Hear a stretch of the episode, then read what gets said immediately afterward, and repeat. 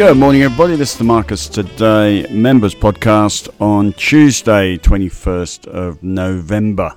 And it's a bit of a quiet week this week. The US is running into the Thanksgiving holiday, which is Thursday. US markets are shut and they only open for half of Friday. So a lot of US market participants will be taking a holiday this week, if not next week as well. So volumes are down on the US markets, but it all seems to be working in our favor, as you've probably seen. Wall Street was up 200 points overnight, Nasdaq up 1.13%, S&P up 0.74% and the Nasdaq being driven by big tech as Microsoft hits a new record high, and as in Nvidia was up 2.3% with results tonight. So they are running into the results tonight. So big tech driving ahead is good for us. The Australian market's been obviously performing a bit better, but it's pretty benign stuff compared to Wall Street. Our market is up just 4.8% from the low a couple of weeks ago, where the Nasdaq's up 13.8%. So you really want to be in the big tech end of the market, and of course we are just nailing it in the ideas portfolio and the strategy portfolio in the last few weeks. As I say, if I keep saying that, something's going to blindside me. A baseball bat from behind, probably. Anyway, since we bought in the strategy portfolio, since we bought the Nasdaq ETF, it's up 7.4%. The S&P 500 ETF up 5.4 4%, and that's 60% of the portfolio. Our ASX 200 ETF's only up 2%. Our REIT ETF, which is only a 9% weighting, doesn't really make much difference, but it was symbolic to say REITs are oversold, having dropped 15% in two months. Uh, Our SLF REIT in the strategy portfolio is up 4.2%. So, in about two weeks, the strategy portfolio, having sat in cash for 120 days, is now up 4.83% in a couple of weeks, considering the annual average return from the All Ordinaries is 5.77%, catching almost 5% in a couple of weeks. I'm extremely happy with that.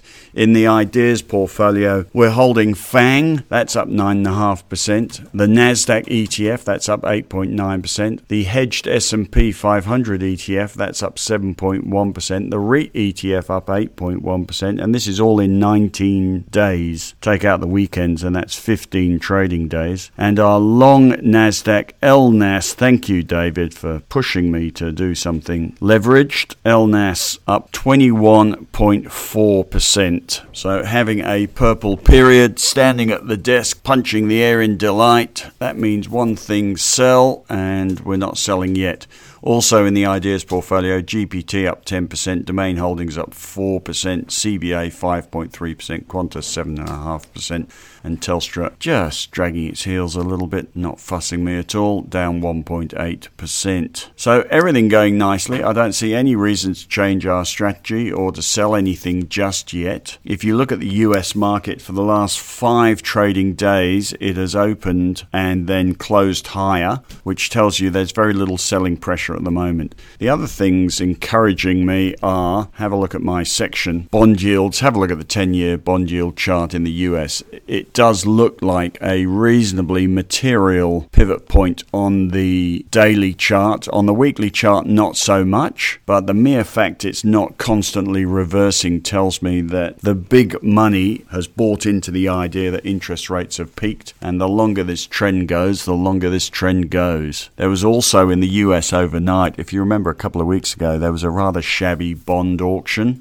in the US, and lots of the perma bears, and the perma bears, by the way, are still out and about talking about how much debt the US government has got, and it's costing a trillion dollars a year to service it up from 500 billion a couple of years ago, and that at some point there'll be some catastrophic realization that the US is never getting out of debt and the whole world will implode. Perma bears aside, there was a bond auction overnight, $16 billion sale of a 20 year bond, which went rather well, probably because the last bond auction happened whilst the market was still in dive mode, so sentiment a bit better. So a bond auction went on, went off fairly well last night. And if you can keep issuing bonds as a US government, you can stay afloat for as long as you like. So that helped market sentiment overnight. The other thing helping market sentiment, of course, was some fiddling about out on Microsoft's management in AI, which was well received, hence Microsoft hitting a record high, and Nvidia up 2.3% ahead of the results tonight. Hopefully, those will behave. I don't know whether you've seen the photo of Microsoft's new AI chief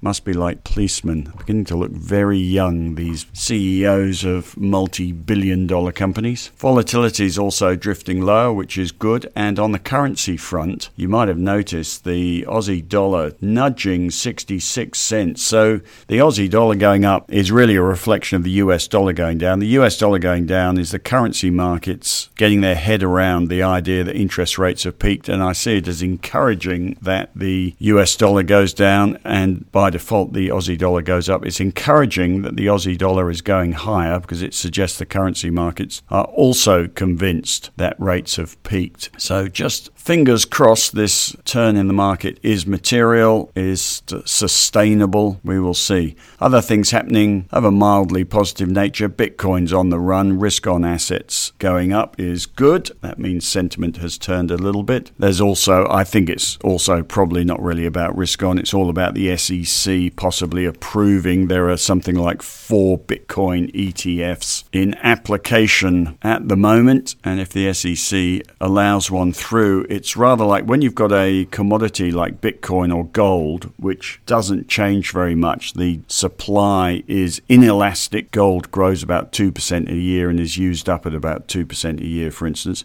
And then when an ETF comes along, as it did in gold in 2002, was it? The gold ETF went and bought a great big chunk of this commodity that has no supply and shot the gold price up. In the same way, if we get a Bitcoin ETF buying buying billions of dollars of Bitcoin in order to service an investment product, by definition, the demand goes up and the price goes up. So, understandably, Bitcoin up from $30,000 to $37,000 in the last couple of months on this speculation. We'll see. Anyway, Bitcoin running, and I see that as the barometer of irrational exuberance going nicely. Iron ore price also up overnight, and have a look at the chart of the resources sector versus is the iron ore price. The resources sector has been dragging its heels, I've got to say. We have bought BHP in the one stock portfolio. It is up about 4.5% since we bought it. And there's just a chance that if this Chinese economic optimism, even though it's not really genuine, it's been manufactured, this Chinese optimism can continue, we might just see the resources sector in uptrend for the first time since the beginning of the year. Iron ore price helping at the moment. Meanwhile, bank sector going sideways. See the chart in my section. Sideways is good if you're an income investor. What you want is stability, not volatility. So you're getting a bit of stability in the banks. Usually they fall over after results and dividends, and they're just going sideways. RBA minutes are out today. I don't think they say much more than the RBA are still data dependent. Having raised rates at this meeting, they are obviously more hawkish than the current mood. So the minutes appear hawkish. In other words, they could raise rates if everything goes wrong wrong on inflation. Michelle Bullock speaks today. Have a look in my section for the one stock portfolio, strategy portfolio, and ideas portfolio. I've got a bit of a write up on the ASX today with the help of Oliver. We have thought about buying it. It's had a little bit of a rally, but decided not to. We already hold a disastrous 2% holding in our MT long term growth portfolio. It's been awful. And UBS came out with a sell recommendation two weeks ago when the target price 8% below the current share price. We had thought about buying it, but we've decided 2% is enough. We don't need to be loading up on that. We do have 9% cash in the MT long term growth portfolio, which we're looking to utilize somewhere. Also, I don't know whether you have a mortgage with Macquarie. I used to have one. They send me their updated variable loan rate SMSs occasionally. It's over 9% now. With a discount, of course, you get somewhere closer to 6 to 7%. The average mortgage rate at the moment in Australia is 6.61%, and that is up from 2.14% in 2021. So mortgage rates have tripled. The average cost of a house in Australia is 912,000. The average mortgage is 592,000.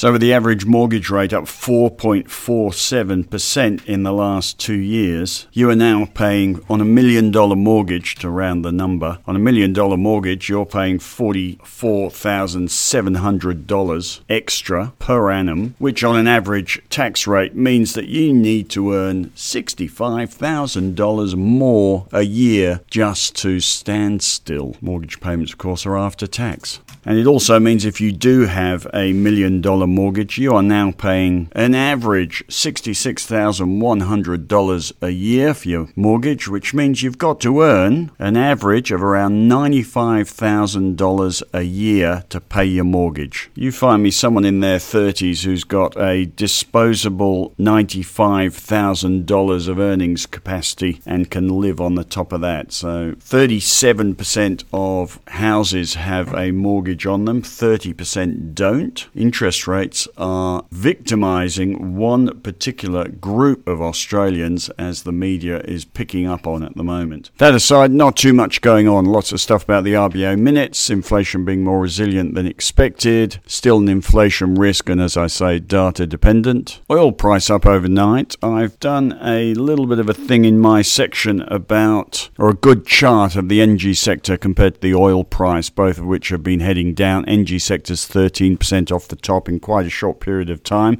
There are suggestions that OPEC, which meets on November the 26th, will re emphasize production cuts and get the oil price moving again, in which case there's probably a bit of an opportunity in the energy stocks. And the most obvious one, of course, is Woodside, although Citigroup downgraded Woodside last week. That might be the best trade if the oil price does turn. Technology One down a bit on results. Brickworks down 1.9% on a trading update. BlueScope Steel up a touch on its AGM. Monadelphous down 1.4% on its AGM. I've become a newsreader. Lithium stocks doing okay today, by the way. Liontown up 4.1%, back to a dollar 52. Pilbara Minerals up 3.5% today. Mineral Resources up 2.5% today. Allkem up 2.7%. IGO up 1.4%. Lynas Rare Earths up 1% as well. BHP up 1.3%. Rio up 2.6%. So resources doing nicely. As I say, iron ore price was up and Fortescue Metals up 1.9% as well. Otherwise, all pretty quiet on the Western Front. Ioneer, one of the stocks that hit a 52 week low recently, up 12% today, coming off the bottom. Might have to look at a chart of that. SG Fleet down 15%, having come out of its capital raising. And the gold sector just in the black today, up 0.7%. Bond yields pretty quiet. Aussie dollar 65.70. Dow futures up 8, almost unchanged. As I say, Wall Street on holiday on Thursday and half a day on Friday, so it's going to get very quiet. Our market was up 31 at the high. We are up 11 at the moment. I think you can safely take the afternoon off, and we'll come back tomorrow.